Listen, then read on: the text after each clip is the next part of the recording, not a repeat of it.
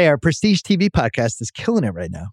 Sunday nights, breaking down Euphoria, Joanna Robinson, Nora Princiotti. Me and Joanna and Mallory Rubin, we broke down the Yellow Jackets season finale on Monday. That is up over an hour of theories and guesses and theories explained, all kinds of stuff. Really fun podcast. And then Joanna Van Lathan on Wednesday are going to be breaking down Ozark, where we left off after the first three seasons, where we might be going for season four. Check it out, the Prestige TV podcast on Spotify or wherever you get your podcasts. This episode of the Bill Simmons podcast is presented by State Farm. If you've ever been in an accident and you're okay, but you know what happened, your first reaction is going to be, man, why did that happen? If you ever buy a new house or a new car or a new anything, there's this little rush you get when you're like, I did it. I made it happen. But really, the only words you need to remember are like a good neighbor, State Farm is there. State Farm has options to fit your unique insurance needs, meaning you can talk to your agent to help choose the coverage you need, have coverage options to protect the things you value most, file claim right on the State Farm mobile app, and even reach a real person when you need to talk to someone. Like a good neighbor, State Farm is there. Learn more at statefarm.com. This episode is brought to you by Michelob Ultra, the official beer partner of the NBA. It's just what you need to sit back and enjoy the game, and they're also getting fans closer to the game than ever. You can win exclusive NBA prizes like courtside seats, signed memorabilia, and more. I love Michelob because of how light it is. It's only 95 calories with 2.6 carbs. You know what the perfect time for Michelob Ultra is? A little double header, little NBA double header. Right, first half of the first game. I don't know, West Coast time. That's usually about five o'clock, 5.30, perfect time for a beer. You can do it. Grab a pack to enjoy today. Learn more and enter for your chance to win at michelobultra.com slash courtside LDA 21 and up. We're also brought to you by the Ringer Podcast Network. Put up a new rewatchables on Monday night. We did Miracle because the Winter Olympics is coming. Why wouldn't we? Me and Chris Ryan talked about that, talked about great sports movie speeches of all time. Kurt Russell, top five films, what that 1980 meant for a little kid like myself at the time. But that really fun podcast. You can check that one out. We have a big movie coming next week on that one as well. Uh, mentioned I was on the Prestige TV podcast on Monday, breaking down season one of Yellow Jackets. If you missed it. And then what else do we have? FanDuel Sportsbook. We are going to be doing another same game NBA parlay on Wednesday.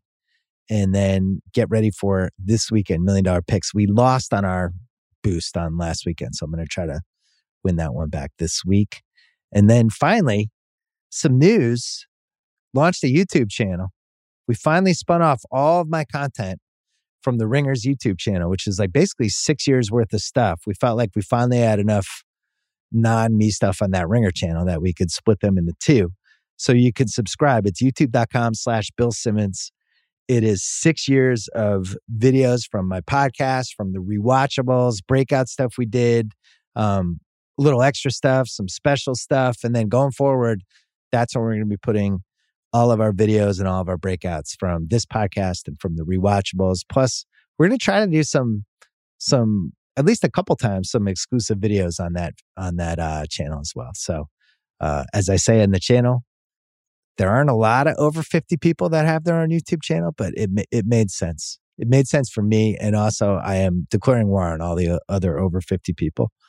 I want to be the top over 50 person on YouTube. It's, it could be a noble goal for me. Anyway, uh, check it out. YouTube.com slash Bill Simmons. Coming up on this podcast, Raja Bell came on. We're talking about two coaches who are struggling through weird seasons for different reasons. Frank Vogel on the Lakers and Steve Nash for the Brooklyn Nets. We're going to talk about the ramifications of KD's injury and Cleveland and Memphis and a lot of the other NBA storylines as we head past the midway point. And then Joe House comes on. I have to fill out my All Star ballot by Friday, so I'm going over the preliminary picks with him. We talked a little about Kyler Murray, golf, and uh, and best food in the remaining NFL playoff cities. So that is all coming up. First, our friends from Pearl Jam.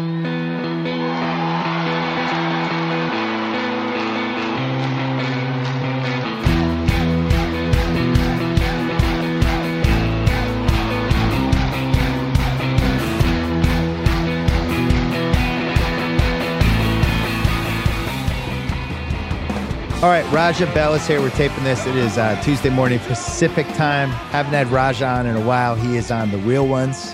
Is it the real ones or real ones? I think it's real ones. Yeah, I don't. I think I it is real ones. There's Hmm. no the. It's the. real ones. You and Logan Murdock. You can hear them twice a week on the Ringer NBA show. You can also see Raja prowling the sidelines of Florida football and basketball games, um, doing doing parent coach stuff. Uh, speaking of coaches, so Nets and Lakers. I want to talk about them through the prism of coaches, and we'll start. We'll start with our guy Nash, who takes this Nets job, and it's been one of the all-time soap operas basically from the moment he showed up. He thought he was like, "Oh, this is great. This is great. I'm taking over this team with uh, Durant still in his prime, come back from an injury. Kyrie, one of the top 20 players in the league. We have we have some assets. Maybe we make a trade. We're going to be contending for a while here." And his top three guys, I think, have played 16 games together total. He's had injuries. He's had the Kyrie COVID saga, which is ongoing. And then finally, Durant breaks down last week. He's got this weird roster with all these kind of guys past their prime, rookies not ready to play yet, um, guys on two way contracts. You're trying to navigate anything. And then the pressure of just being one of the league's signature teams. How worried should we be about our guy Nash? Because he seems okay in the sidelines from like a stress standpoint. Remember when Obama, like by 2012, all of a sudden his hair was white? Right, I haven't right, seen that right. with Nash yet, but it feels like we're heading there. This was stressful, Raja. Yeah, this is stressful. I've said this before, Bill. I I I felt sorry for Steve. Um, you know, a lot. Um, and I would I would say that he's uniquely qualified to handle what's going on there because if you know you know him like I know him, like he's always optimistic. There's always this sense of it's why he's such a great leader, right? Like it's gonna be fine. Like we'll you know we'll figure it out, and you know we're, we'll we'll let our culture just you know be the guiding light and as long as we're in line with that things are to work out he's got this great way about him um but man you need some help and some of the cards he's been dealt well with with the, with the team with the with the concessions made for certain players on the team with the inconsistencies of availability and um, I mean it's really just hard to establish culture in that environment right? So even if you were this great establisher of culture and your culture could you know guide you guys as as a north star through all of these dark times well shit you haven't even got a chance to really really instill it because you've been missing so many parts and it's such a revolving door of people. And so i've often said i felt really bad for steve having been the first gig uh, or his first gig. And that was before that was before the soap opera that is this year you know? And Yeah. i would say to you i said to my wife uh, we were watching the game and while he hasn't gone gray i said to i said to my wife man steve looks tired. Yeah. like, he looks his face looks tired you know? So i shot him a text and he said he was good. Um but yeah man i mean i think you you know when you know someone like that put it like this. When he first got the job um and i was thinking about going to join and right and i said no and they look good and then they got james harden and i was like shit like that would have been a great gig it looks like they're having a blast and now i'm like best move i ever made Seriously. Well, you think how much luck plays into all this stuff, right? And just like they they they're killing the Celtics in the first round last year, and everybody's like, "Oh my god, how how is anybody beating this team?" And then from from that moment on, it just all goes to hell. Um, there's some stuff that was under their control though that I feel like, um, you know, like like Harden not being in shape. I have this I have this video. The All Star game was in LA in 2018. And for whatever, I never do this, but for some reason I was taping a play from the All Star game. And it's Harden in the corner, Westbrook's on him, and he just easily goes by Westbrook and scores. But the, the striking thing was how incredible shape he was in four years ago, you know, and he just looks different. And now it's like, you know, you'll, he can still get to where he wants sometimes, but it's almost like watching the old guy who's awesome and pick up basketball, who still knows what he's doing. But I, I think from a durability standpoint, I would worry about him too. Durant went down because Nash had to play him too many minutes. And then the Kyrie saga. But the, the Harden not coming in shape when we had what, four or five months between the end of the playoffs last year and heading into this year was such a weird way to start the season. Then Kyrie COVID right after. And uh, I don't know, man. Sometimes it's luck, but it's also it's kind of self-imposed bullet wounds, and it's like this weird combination of both of them. Where now I'm looking at it like, are we going to remember this team the way we remember your son's team? Where we look back and we go, how the fuck did that team not make the finals? Yeah. But that's how we look at it now. And are we going to look at the Nets that way? That's a it's a good question. Um, you know, as far as as far as James Harden goes, and that you know, Le- LeBron's kind of like this for me. Still brilliant. I mean, I'm I'm I'm the biggest LeBron fan out there, but not the same guy, right? Like, still can do things that other people can't. But if you compared it to what he was, you know, six years ago, we can't like he's not the same guy. And get by people the same way. Like, you know, still has great lift, not the same lift. Like that's just father time, right? Like it's just, you know, and and LeBron takes care of himself uh, in a way that that no one else does. And so as it pertains to to James Harden, he's not the same guy. Like I, I don't doubt that that skill set and and ability is in there somewhere, but you know sometimes when you go somewhere and that role changes on you, um, and it's not all on your back, and so you can just take a breath, whatever that breath mm. looks like, whether it's not you know conditioning the same or having whatever it looks like. I don't know because I'm not in James Harden's like circle to know how he works and stuff. But sometimes if it's not all on you, um, maybe it just changes the way you you approach it fractionally. And the NBA is one of those fractional type of games when you're talking about the best players on the planet, right? Like it's any little advantage and the separation is is is not as big as a lot of people think. And so if you lose your edge, then then you do kind of become a different player. It's still very good, but maybe just not what you were somewhere else. Well, I say this on the behalf of the normal people. You were not a normal person in your 20s because you're a professional athlete. You had to stay in shape. But yeah. when for no, for us normal people out there, you hit this point in your late 20s when your metabolism changes a tiny bit um where you realize, "Oh, maybe I can't stay up till 3:30 in the morning three times a week drinking and then having pizza at 2 in the morning and all that stuff." And all of a sudden you're like, "Wait, did I did I gain weight?" I remember I got a treadmill when I was like uh when I was like 28, 29. So I was just like, I was getting a little chubby and I started playing video games on the treadmill and I worked it up. And, and the only reason was because you get older, your body changes. And I wonder with Harden now, he's in his early 30s. He's been in the league since uh, 2008 or 2009. I can't remember what I'm looking, 2009. And sometimes you get older and the guys who have had the unbelievable careers, like the the real true top 20, top 25 guys, some of those guys we're able to have this second life. Like Kobe's a great example, your guy. Kobe has the second peak from 08 to basically 2012, right at the point when you kind of could go either way as a superstar, right? You mm-hmm. could move into that next stage where you're a star, but Kobe has this 2.0 thing. Jordan had the same thing. Um, even Duncan, who was so steady for so many years, but figured out how to play with like basically one and a half legs. His one of his knees didn't totally work. I wonder with Harden, like sometimes that's it. You know, your body changes, and if you don't do enough to fight it off, you kind of are who you are. So I, in a way, I'm more impressed that he's able to still get a lot of the production that he used to get when I don't feel like he has the same quickness anymore. Yeah, I mean that's an interesting, it's an interesting thought, and like just to kind of dig into it a little bit. I think a lot of the guys that you're talking about, maybe this has something to do, you know, with the way the game is played today versus I'd just be interested to see how the player like James Harden, if if or of the like, right? In this game where everyone has the ball in their hands and there are these amazing shot creators and there's all this space, uh, but you're often like very far away from the basket, which requires either deep threes or really good first steps to get where you want to go, right?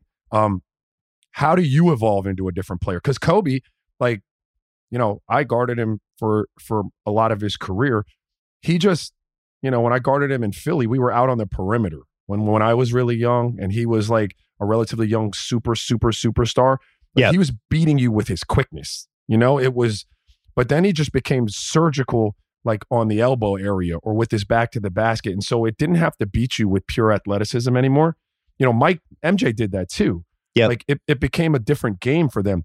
Tim D did it a little bit where I'm just I'm better than you, I'm more cerebral than you, my skill level is higher. I might not jump the same or have the same twitch, but I've I've just reinvented myself as this as this offensive player. But the game at that point kind of lended itself to being able to do that because you had players touching the ball on all different spots of the court. Now everyone touches it basically in the same place, out on the perimeter. And so it's going to be interesting Yeah. to see as guys start to lose those steps. Like, how do they reinvent themselves as as scorers if that's their job?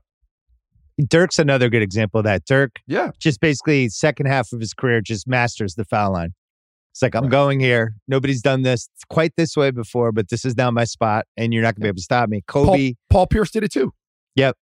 Um, and I think you mentioned LeBron, not the same guy athletically, but has also reinvented himself in some really smart ways. Right? He has that crazy step back three that I, if I'm the other team, up until about two years ago, you're throwing a party every time he does that shot in the last three minutes of the game. It's like, please keep shooting that. And he would shoot it sometimes if he was trying to get in some mano a mano contest with some shooter on the other team. Ultimately, a bad shot. You always want him going to the basket, posting up. Now it's like he's got this crazy step back three that he makes more often than I, I'm kind of prepared for. I don't. I actually don't know how it goes in as often as it does. And then he's also around the rim a lot more than he used to be. I mean, de- considering going back to the JJ Barea days, but Yeah. he can punish people now, and he's stronger, and he's figured out like this whatever 3.0, 4.0 version. So I guess with Harden, I mean, we're we're we're talking about the same thing. What is the reinvention stage for him? Because he's reinvented himself a couple times, especially like 2017, 18 range when he was basically like point guard, Mhm. three point shot, three point shots and and free throws. That was it. Now he's kind of like point guard James, but you know, there's moments, really sloppy moments, like the Cavs game I was watching yesterday, where you know he just knocked over somebody when he had the ball because the guy just Garland just jumped in, got a charge from him uh, right under the Cavs basket. Um, just just atrophy stuff, and you saw it with Iverson. You were there for the heyday of Iverson. He didn't take care of it. And when it goes, sometimes when you don't take care of it, it doesn't go. I don't know how hard Harden works, but I know that he's not in the right shape.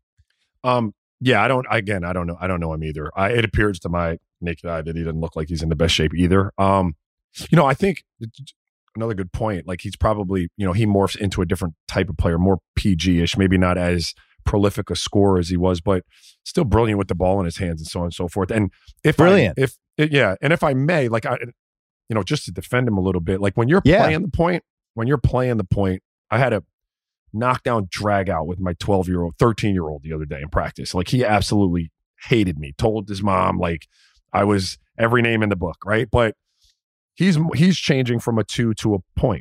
And it's a really it's a really difficult job. And that was the, you know, after cooler heads prevailed and we sat down, that's what I said to him. I said, listen, man, this is this isn't gonna be easy. Like you're making a transition from from a player that's got, you know, very limited responsibility for what the team looks like as a whole to one that is really orchestrating everything that takes place. And so as that pertains to James, in the in in in the chaos that is the Brooklyn Brooklyn Nets um team from night to night, it's got to be really hard for you to look great when you're trying to orchestrate like and make all this music and all these instruments fit in and you never know what instruments you're going to have from night to night. Like, do you know what I mean? Like sometimes you don't, you know, a lot of your instruments aren't orchestra quality instruments, right? And then, you know, sometimes your orchestra quality instruments are there, sometimes they're not. And so, just in his defense, I think kind of their unstableness as a team might lend it, lend itself to like him not looking, you know, great at times. Yeah, I think I'm probably too hard sometimes with this stuff because I do feel like when you're a professional athlete, your number one job is to optimize whatever your body potential is. Like what what when you think about it, like you show up on time and you get the most out of whatever whatever God gave you. I I talk I know you probably talk about this with your son too, but you know, my son wants to play tackle football next year. And he and he's really serious about it and he really wants to play and he wants to have an impact. And this is the first time we had a real conversation like, look, it's not just about the games now. Like if you really want to do this, and he hasn't started doing weightlifting and all that stuff yet, but he's going to. And it's like, look, now it's an everyday thing. Yeah. If you want to be great at something, it's putting in the time day after day after day after day. That's why, you know, it's such a bummer Durant got hurt because I thought his comeback this year was just so incredible. Um, just and you know, from I'm sorry, last year, but then leading into this year where because of the weird team he's on, he had to play this crazy minute load. And I thought he did a, a, a better two way job this year than he did last year. Last year, I thought he would just disappear on defense a lot. This year, took it a lot more seriously. It seemed like from the games I saw, but they also had to put too many minutes on him, and now he got hurt. And I don't, I wasn't shocked. Were you? Um, no. Uh, but but again, that one of those injuries. I mean, he had a young named Bruce Brown. Bruce, yeah, Bruce Brown kind of fell back into his knee. I, I don't know. That's not a wear and tear. Like I can't hang that on Stevie in the franchise for for overplaying him. Although yeah. you were overplaying him, and I I would bet dollars to donuts that he would get hurt at some point. That you just the freak one happened before the overuse one happened, right? So like, right, maybe a blessing in disguise for them. Like, hey, you shut him down for four to six weeks. Like, if I'm looking for a silver lining, you shut him down for four to six. If we can tread water, um, you know that accumulation of minutes and wear and tear isn't nearly the same when he comes back. I don't know, but I think it was bound to happen. Uh, Bill, they were just it's a good point. It was a freak injury, but also with the use that they were doing. I mean, they, he had one game where I think they played him the entire second half against Indiana. Yeah, it was a lot of stuff like that where, and it's interesting because we've seen this with great players who became coaches because they're great. They were great players. They look at it as like, oh man, I would have played the whole second half, and you know, they like they they kind of they look at their own great players like, well, I would have done that, and that's right. how they see the world, right? So he Nash is probably going, ah, KD's fine. No, 39 minutes, 36 minutes. Who cares? I know, I know he is because I do the same thing at a much lower level. And I forget often that like, you know, I blow out a calf in game, I don't know, one of the of the Western Conference finals, like, and we have a chance to win a championship, but that's because I'm one of the lead leaders in minutes that year. And I never want to come off the court. And Mike's got a really short rotation. And so you quickly forget. No player ever wants to come out. You don't want to come out. Yeah. You ask me if you want me to come out. No. What are you talking about? But you know, sometimes you got to protect people from their from their own competitive nature for the greater good, which is you know trying to stay fresh, trying to stay healthy. I feel the same way about LeBron, Bill. I say it all the time. Like I love that LeBron is defying all odds in terms of what he's doing at his age, and you know, and and but it's that's not sustainable for him. Even if it is through you know sixty five games, that body can only take so much. You know, he he it's too right. much of a workload for him to just be trying to squeak out a game here and there. Yeah, and and we'll talk about Vogel later, but he was taking heat from Laker fans that I knew for stuff like he's playing DeAndre Jordan. Like, why does he keep playing that guy? And I, I think he was just looking for any way to try to reduce the load on LeBron. And then finally they just had to start playing him at the five because their season was about to go in the tank. The I have some more KD stuff, but let's uh let's take a quick break. We'll come back. This episode is brought to you by BetterHelp. I understand that some things you just want to keep private. Maybe it's something you don't want anyone to know, or maybe you think it's something minor, so why bother? But if you keep everything bottled up, if you let those emotions sit there and fester, it could be really, really bad from you. Sometimes it depends on what kind of family you're from. Like my dad's family is one of those, they bottle everything up, bottle everything up, and then they all just get mad at each other. Listen, Talking things through is more helpful than you think. If you want a safe space for that conversation, I recommend some therapy. Think about the things you can get out of therapy. First of all, a sounding board.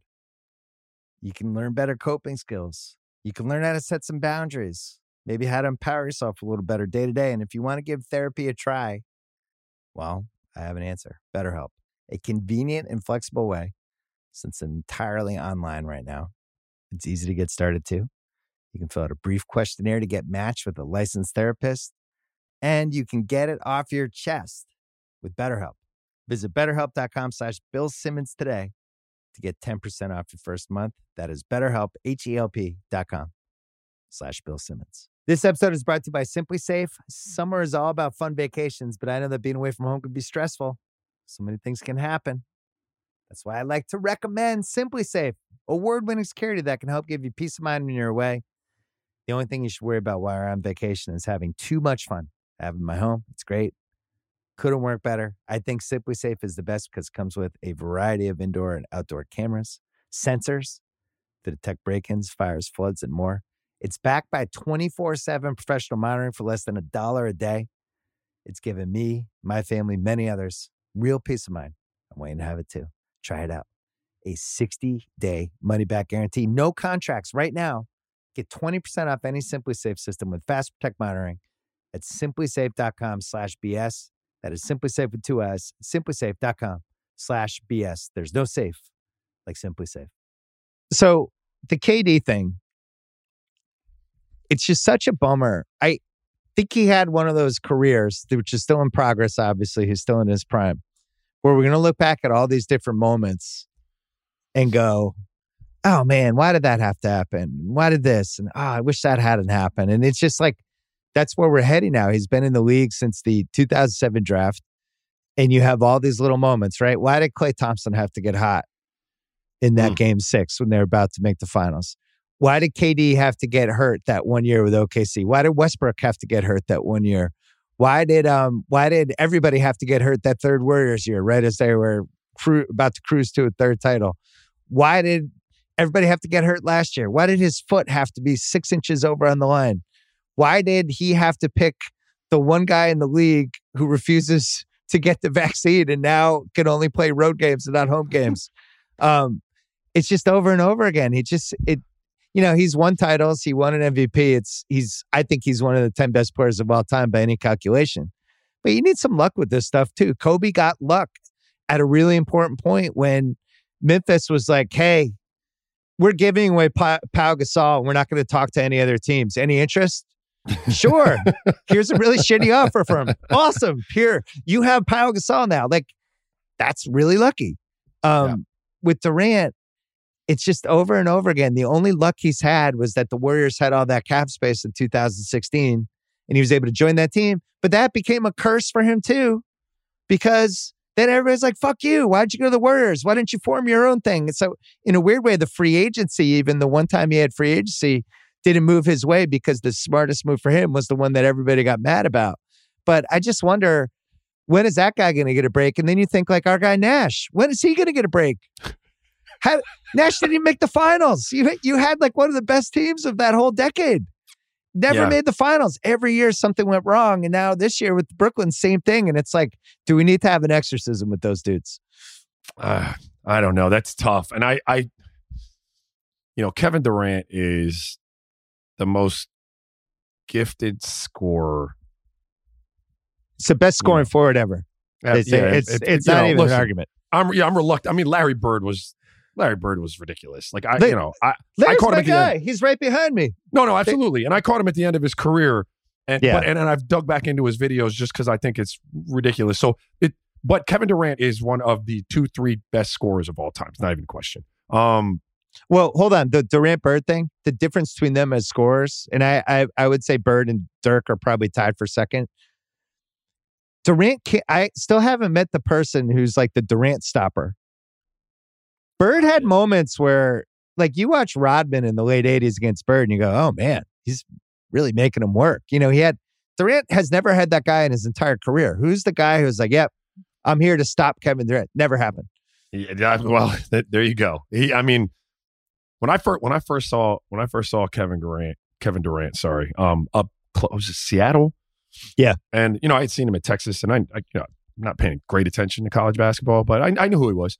Um, when we walked out there at the tip and I stood next to that cat, I remember looking over at Mike like, what in the F do you think I can do with that? like it, I can't. He literally doesn't see me down here. Like I can't. It's just a, a unique uh combination of size, skill, athleticism. is pretty crazy. But uh yeah, if you're you know, if you're just 30 a night every night, come on, every year, that's come fucking on. nuts. Yeah. Like, come on, man. people, 39. People, just it's like if he doesn't get 30, you're like, what happened? Did you get in foul trouble? Like, I would never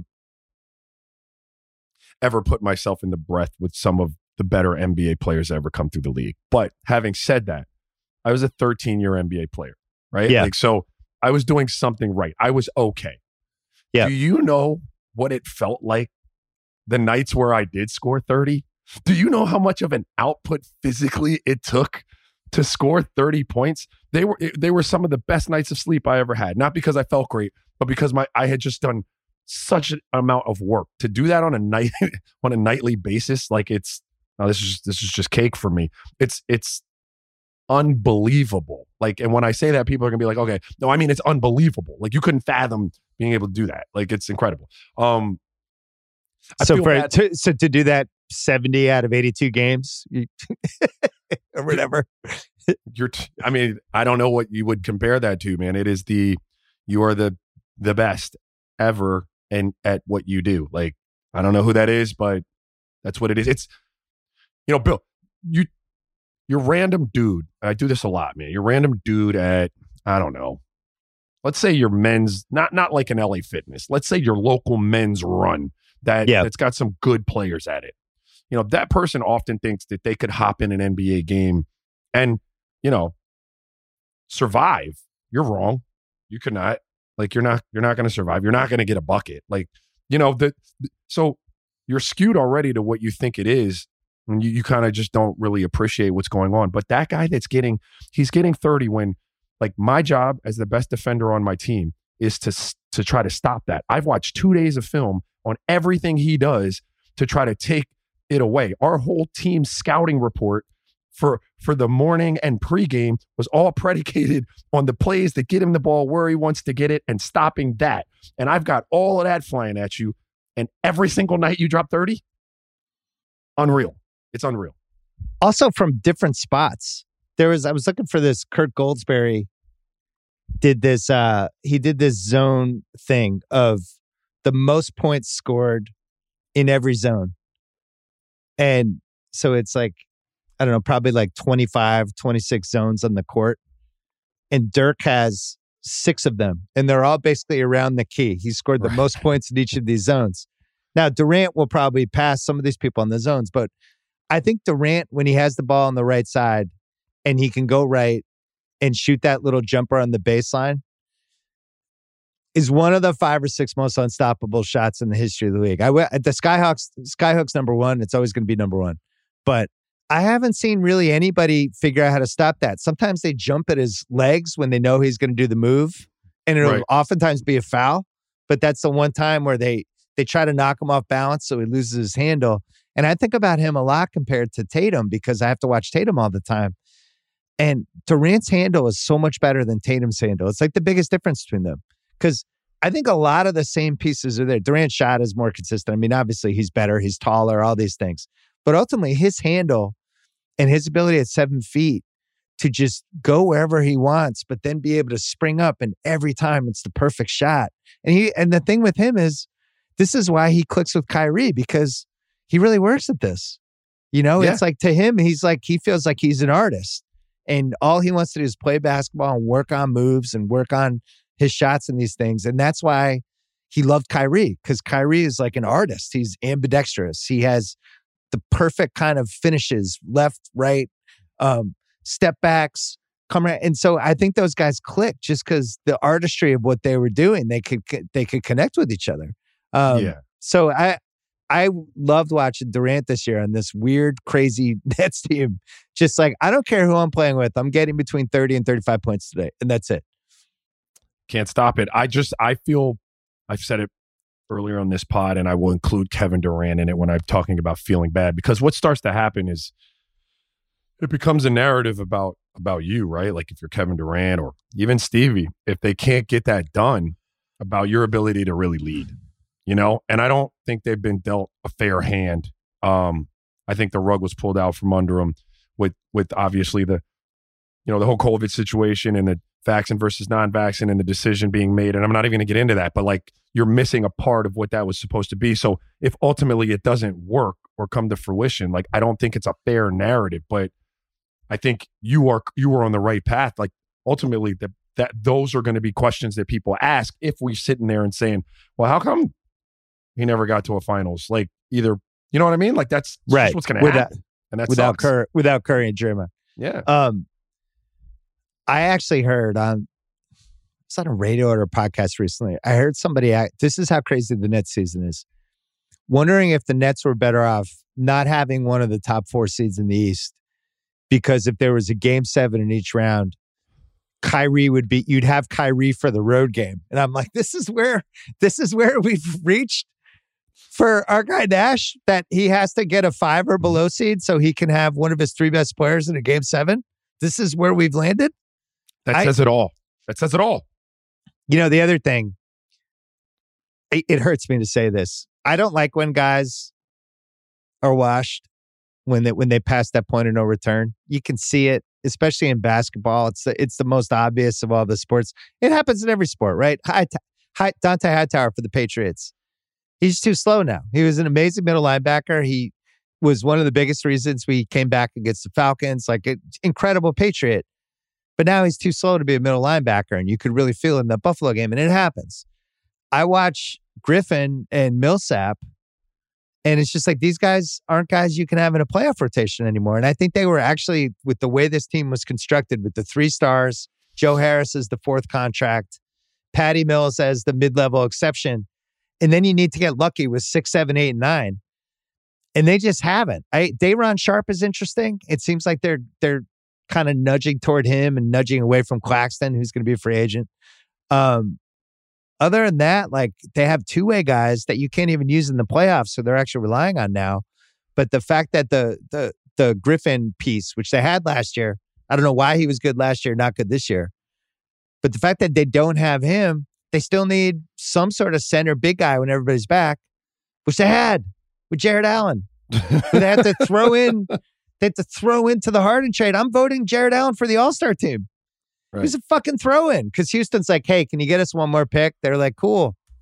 Um, all right, I guess we can trade Jarrett Allen for a, a non lottery pick in the first round. Houston's like, great, let's do that. Um, so it's just that the roster is really flawed, and that's the other thing where they they're going to spend over 100 million on luxury tax, Raja, and they still have a flawed roster. How's that possible? Well, that takes me to the next person that I'm going to have to feel bad for. And maybe I, I shouldn't, but I like him um, because all of that falls squarely on the shoulders of Sean Marks. Yep. That's not a Stevie issue. That's not a KD issue. That's a Sean Marks issue. Right. Well, we'll see what happens. I mean, they, they're going to get some reps with Kyrie and Harden yeah. without KD. The KD injury, he's had this a version of this before that he had with the Warriors that um that we actually did a podcast with him right after he got injured when he was on the Warriors. And he was like, I thought I was out for the year. They do the MRI. It's like, no, it's actually MCL. It's a couple weeks. We'll see. It could be four weeks. It could be three weeks. It could be eight weeks. Who knows? The only silver lining, if you're them, is at least Kyrie and Harden on these road games can play together. I think I'm wondering if they're going to just say fuck it and just pay the fine and have Kyrie play home games because What's weird is the unvaccinated guys in the other team can play in Brooklyn, and that's fine. But if you actually live there, you can't. So we'll see. But speaking of a front office screwing uh screwing up a team, so you have this Lakers situation. There was a story today in the Athletic that Frank Vogel was on the verge of getting fired after that blowout loss the other night. Then the Lakers came back. They beat the Jazz last night. Um, a really weird game where Stanley Johnson became the best player in the game, and I'm I, I was watching it, not understanding it. Uh, Utah a lot of Utah awards popped up, which we can talk about later. But Vogel, everybody's been saying this for two months. Vogel is going to become the fall guy for this. I'm not positive he cares. He got an extension, he won a title, and it's ridiculous to blame him. But you think, like, is it Vogel's fault they traded all of their depth for Russell Westbrook? Is it Vogel's fault they re signed Talen Horton Tucker and let Caruso go?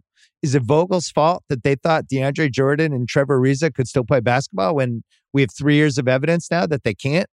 Um, was it Vogel's fault that they drifted towards shooting and ignored all the Raja Bell types that actually help teams win win titles? Like, I, I just don't know how this is the coach's fault, but this is how professional basketball goes. It's exactly how it goes. And I, I'm with you in the camp of not so sure Frank Vogel's going to care.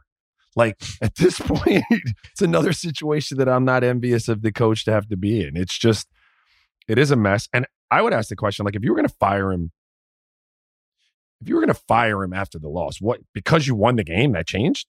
Like, like, do you know what I mean? Like, what, what, are we doing here? I don't, I don't understand. Like, go ahead and hang it around his neck and and let's be done with it and let's move on. No, it's not his fault. Like he didn't have anything to do with that. Um, I would be interested to know again, huge, huge LeBron fan, huge LeBron fan. But I was in a front office in Cleveland um, with LeBron on the team. And I want to be clear LeBron never like comes, hey, I want you sign this guy right now. Like that's not the way that works, right? But there is some sort of dialogue between, you know, your best player and the franchise and the GM as it pertains to talent that he thinks might work with him. You know, that's just a prudent thing to do. Like you're going to go in and be like, "Hey, man, you think you can rock with Bill? Like this Bill? Yeah, man, Bill's going to be great." Boom. Um, I can hit 18 footers. I think I would be able to fit in. Go ahead. Right. I want to know how much. I want to know how much it was a collaborative effort. Uh, how much of it was a collaborative effort between, you know, the front office and LeBron, because I do know he he favors certain dudes, and I know this as a fact. When you are an aging player, um, and LeBron is that, like you see players from your prime in a light that they're not in all the time anymore, right? Like because it's just you're looking at it through your prism, right? I'm still that guy, and so X, Y, and Z was my was my nemesis seven years ago. He's still the guy, and it doesn't work like that, you know. And so that's interesting to me. We used to talk about this with Doc Rivers when he took over the Clippers. They would keep gravitating to these guys that always played well against the Celtics when he was there, the Clippers. So they the best one was when they signed Byron Mullens to some contract because he'd had this one awesome game against Doc. and he was like, Oh, we got Byron Mullens. It's like that you you he had the game of his life against your team. Um, but he would do that over and over again. With LeBron, that that's a great point with Westbrook. He's judging him from four years ago, Westbrook. He LeBron's not on league pass watching all the Wizards games last year. Um, he also clearly drove that signing. Like there's no two ways about it because the stories that came out after were I invited Russ over, we had wine, we talked about what it would look like. I, I think they really thought like we'll make this work. You put three great basketballs basketball players on one team, they'll figure it out. And I I was borderline apoplectic, and I and I, I can't stand the Lakers. So on one hand, I was delighted that they made that trade because you, you knew it was like such a low upside, high downside. But I I was more just stunned as in 2021 that somebody could make a mistake like that. That was a mistake that's like out of the, the 1980s when they would just go get random dudes and throw them together and be like, oh, oh, I guess that's not going to work. This is like we had mountains of evidence that Westbrook can't play off the ball and that LeBron has to have the ball all the time. So what are we doing? No, I hear you, and having having said I hear you, um, I thought it might work. I'm got Did it. I'm really? on your. I'm I, on your. I no, I've said it. I thought I thought it might work. I thought, and here's, you know, I yes, I I knew that. I did. I know Russ has to have the ball. Um, LeBron has to have the ball. Somewhere deep down inside of me, I wanted to think that the two of them at this point, knowing it was probably the last go around, were going to be able to figure that out. And what I thought with two aging with two aging stars, right, like both on the back side of it, what I thought could float them was the the one star that wasn't in the same class as them in terms of you know age and and and point in career, which was which was AD's kind of young vibrance, like and yep. you know both of you take a little bit off your plate, let him go to work, and then become you know, and none of that's come to fruition. So I'm kicking myself in the ass because I should have known, and I, but I was so hard headed, and I, and I, you know, I just thought, hey, maybe they'll, they'll work it out. Russillo and I went all in on this will not work out, and I've watched way more of the Lakers than I I want to admit. Yeah, either it's a beautiful train wreck, or they'll have moments like last night where it kind of clicks a little bit. Westbrook has a dunk over Gobert. Um, Westbrook has the game clinching three point play and Stanley Johnson comes in, he's doing stuff, and now it's like, all right, this is like the, now Davis comes back, but defensively, it's just never going to happen because it's too hard for them to sustain even like a C plus defensive effort. So if shots aren't going in for even a quarter, they completely fall apart. And you know, the, LeBron at this point in his career, like it's a little like the Brady had this issue in the Patriots where not only is he incredibly famous, and not only does he have the ball a lot, but he's also playing in some cases with people who are like 13, 15, 16 years younger than him, mm-hmm. who grew up watching him and maybe idolizing him. And it's it's hard to play with your idols. Kobe had the same thing. Um, I, Jordan had the same thing when he was on the Wizards. It's you're not really a teammate at that point. You're you're kind of levitating above everybody. Davis, he's fine with because you know, they same agency and you know, he's a little older, but for the most part, you're relying on some of these young kids who grew up watching LeBron. And now it's like, hey, here's a huge pressure situation. You've got to make these fourth quarter shots. I don't know. It's just, it's a mess. And I, I don't know how you fix it because the worst thing about the Westbrook trade for them, I keep making this point, is it removed all their flexibility. If it doesn't work, you have no plan B. And that's why I hated the trade. I didn't hate the chance that they took as much as the fact that because of his contract, there was no way out. You do yeah. this and it doesn't work, you have no outs. And LeBron, he's got under contract this year, he's under contract next year. Same for Westbrook. Westbrook might be a little tradable, more tradable next year because he's an expiring. Still going to be tough. He's like going to be at like 47 million. And when you have no outs at the age LeBron is at, the ship has probably sailed. I, so they're going to need Davis to come back, and they'll need Davis to be the best big guy in the West, other than Jokic. Is really their only path for this working out. That that's it. I mean, that's the only and and I don't. You know, this is hard for me to say because, but I'm going to say it. Like the style that LeBron plays, um, was a championship bringer.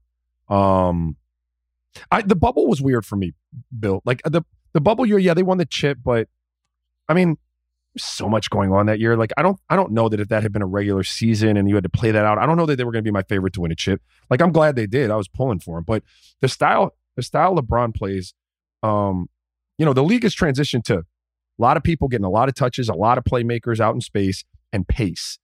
Well, when you play with LeBron, it's all the antithesis of that, right? Like it's a lot of people kind of standing around. LeBron's got the ball, and we don't really want to run. Like we don't want to get up and down as much, you know? And so I think it becomes harder and harder, not only because they're they're like it's this generational gap, and some of these guys might be your your you know have idolized you, but I think stylistically, not a lot yep. of people play that style anymore, you know, and so you you get all these pieces, whether they're great pieces or not, but you're not even getting the best out of them because of the style that you play. And if you're going to do it, then you've got to be LeBron from three, four years ago. Like, do you know what I mean? Like you got and AD, not just not just Bron, because I like again, I think what he's doing is amazing. But AD's got to be the dude you're talking about. Like, you know, Russ, you got to cut the shit with all the turnovers, and you have to be the Russ. You know, at least in the in the limited amount of touches you're going to get, you got to be that Russ from three or four years ago. And if you're not going to all be those people because we're our ball's not moving and we're slow and all of that, and we don't defend, then you don't have you're a, you're a seven or eight seed, man. Like you ain't winning nothing. This episode is brought to you by Michelob Ultra, the official beer partner of the NBA. It's just what you need to sit back and enjoy the game, and they're also getting fans closer to the game than ever. You can win exclusive NBA prizes like courtside seats, signed memorabilia, and more. I love Michelob because of how light it is. It's only 95 calories with 2.6 carbs. You know what the perfect time for Michelob Ultra is? Little double header, little NBA double header. Right, first half of the first game. I don't know West Coast time. That's usually about five o'clock, five thirty. Perfect time for a beer. You can do it. Grab a pack to enjoy today. Learn more and enter for your chance to win at michelobultra.com slash courtside LDA 21 and up. This episode of the Bill Simmons podcast is presented by State Farm. If you've ever been in an accident and you're okay, but you know what happened, your first reaction is going to be, man, why did that happen? If you ever buy a new house or a new car or a new anything, there's this little rush you get when you're like, I did it. I made it happen. But really, the only words you need to remember are like a good neighbor, State Farm is there. State Farm has options to fit your unique insurance needs, meaning you can talk to your agent to help choose the coverage you need, have coverage options to protect the things you value most, file claim right on the State Farm mobile app, and even reach a real person when you need to talk to someone. Like a good neighbor, State Farm is there. Learn more at statefarm.com. There was a really fascinating moment yesterday in the Utah game like four minutes left. Westbrook wasn't back in. And Russell and I were tight. They finally put him back in with like 314 left because they had made, they were playing better when he wasn't out there for a variety of reasons, uh, mostly because they usually play better when he's not out there. Um, and Russillo's like, oh, Vogel had to put Russ back in. Like, because th- it was in play for he just was going to get benched for the whole fourth quarter, which if you're Vogel and, and you feel like the heat is on, that's the last thing, right? Be like, fuck it, I'm Russ, you're out. I got to go with the five guys that have a chance to win. You said something interesting about the stylistic stuff with LeBron because I've talked about this before, and of course, people get mad because God forbid you. It sounds like a critique. It's not. Some guys are just harder to play with than other guys, you know. And and I think about this a lot with the Celtics. Tatum and Jalen, with the way their offense has has kind of devolved, are really hard to play with. They're one on one guys. They don't have a point guard. And over and over again, you have these young guys that play with them that are forced to basically stand in the corner. They're not enabled in any way. And, you know, you you said you've been watching a lot of Memphis. The thing that jumps out at me with Memphis is how non-ball dominant Ja is. They really, really, really go out of their way to enable all these other people. And Bane gets possessions and Brooks mm. gets possessions. And they'll run stuff through Kyle Anderson. And they're just the ball's moving and nobody has it for too long. And Ja will happily go to the corner, or, the, or it'll seem like he's going to the corner. Then all of a sudden they're setting him a sneaky pick. He's coming around, but it's inclusive, and that's why it's like, well, why has Bane developed like he has? Well, because they wanted him to develop. Whereas I look at a guy like Nesmith, who I really liked on the Celtics, who I thought was coming on last year, and now he took a three corner three yesterday that hit the side of the backboard and he's borderline unplayable. And it's because he's just told to run to the corner. He's not enabled yep. at all. So yep. going back to the LeBron thing, like I think this is we've seen a 12 year sample size of this now, where other than Kyrie and other than Davis, I think he has been a little hard to play with. Like Kevin Love definitely goes to Cleveland and his career's really not the same for about four years there. But somebody like Malik Monk, who was hot for five games and now all of a sudden he's not playing crunch time again. But how do you get in a groove when you don't have the ball a lot? And also, how do you go to other people when you have LeBron James under the on the court? It's like this chicken and egg thing. So, yeah. so we're going to tell LeBron to stand in the corner. That doesn't make sense either.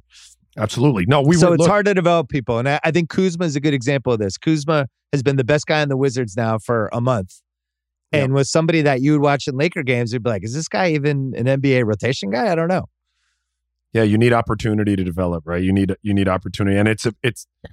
I'm not judging. It's a very difficult thing. I've said this about me before. Like, you know, when when I when I was in Utah before I went to Phoenix, our offense was kind of wide open. Now we ran Jerry's style, but within that style, you know, I posted up a little bit. I hmm. I had the ball in my hand on the wings. I came off a pick and roll, and I was learning how to play pick and roll. I wasn't great at it, but I was learning, right? No one had ever given me the ball before in the NBA. So I didn't know shit. Yeah. I was running around just defending and running wild. But I was starting to understand how to score. Like, oh, you know, I get in this situation, I get a switch. Just be patient. I'm going to be good. I got something on me that I can cook. Like, I was starting to learn. And then I went to Phoenix. And it was the best thing that ever happened to me. It was those were the best years of my life, the best teams I ever played on. But my game stayed right there. Stagnated. It just stopped. I became a run to the corner shooter. That's what I was going to be. It was probably the best thing because I don't know that I was good enough to play the, the role of anything better than that on an NBA level. Um, but the point is, I have experience with that, right? Like you're now your job, like get it to Steve. He's to run pick and roll, and you guys are to shoot when that pick and roll doesn't work. And so I was like, you know, as a I was getting paid well, and we wanted to win, and so then you dig into that role and be the best you can. But as you're trying to develop talent, like I was older, but as you're trying to develop young talent that can kind of help a LeBron or someone like that, man, there's got to be opportunity, right? You got to get off the ball a little bit to give them the breath to kind of to grow. Not that LeBron doesn't, but the style that he plays, it's not enough for everyone out there to really kind of dig into to who they are as a player. Well, and there's also certain guys that it makes sense for them to be on a team like that. Like the Celtics have Grant Williams, who I had given up on last year, but I think has emerged as a rotation asset this year. And the reason is he just became really good at corner threes because he's not he's too small to post up. He's a good he's a good rebounder. Um, but ultimately you're not going to run plays for him. So if he can't learn to shoot from the corner, there's no reason to have him. Right but he learned how to shoot. Now he's one of the best corner three guys. So it's like he makes sense. But when I look at some of the perimeter guys in the league, or even some of the point guards, like like after watching Dennis Schroeder for half of the Celtics season, I can't believe he played with LeBron. it's such a bad combo. Like right. Schroeder's like the defenses just sag off him completely, and uh, I can understand why the Lakers were anxious to get rid of him. But I look at a guy like Kuzma as a really good example of sometimes it's not awesome to play with an incredible player. Because um, Kuzma has blossomed. In a way that if I was a Laker fan, I would be losing my mind. That Look, even just Kuzma for Westbrook is a terrible trade. Kuzma at 16 million for Westbrook for 44. That alone is a horrible trade. Not to mention you gave two other guys in it. hey, well, listen, my my people, it's hard to it's hard to hear, but that 2001 Sixers team, I got there late, um, and I was around for that run, and then the next year, and that was a you know that was an that was Allen Iverson offensive team, and then you were gritty and grimy defensively. I I'm not going to say any names, but there were people on that team that, you know, you're like, shit, I I want the ball. Like I'd like yeah. I, I'm I'm an NBA player. Like I want to taste it. I I can do some things, and it just, you know, the opportunity wasn't there. So, you know, that kind of exists, and it puts you you know it puts you it puts you in, in kind of a box but that box can make you more valuable like you said about grant williams like you said about me it made me more valuable. People wanted me because they knew that i knew what i was coming in there to do. I was coming in there to defend and i was coming in there to shoot the ball. And and there were no mistakes. I wasn't going to be stepping on anybody's toes. And that's what made that 01 sixers team so special for how it blended with iverson because it's really hard to find those guys that blend. Iverson top three or four most difficult guy i think to play with because he had to have the ball all the time. And that was just the way it went. And he was going to go 13 for 30 and 12 for 29. And that's just the way it was going to go. Plus slower pace. But mm. it had to be people who were who were ready to shoot if he if he passed to you, or people that rebounded and played defense. And so that 01 team had a lot of those guys. And then as they tried to replicate that over the next five years, guess what? It's hard to find those guys. It's hard, it's hard and it's find. hard to find guys who are happy to do that you know? And you, you, started, you had Aaron McKie and Snow and Mutombo and all these dudes, but there weren't a lot of them.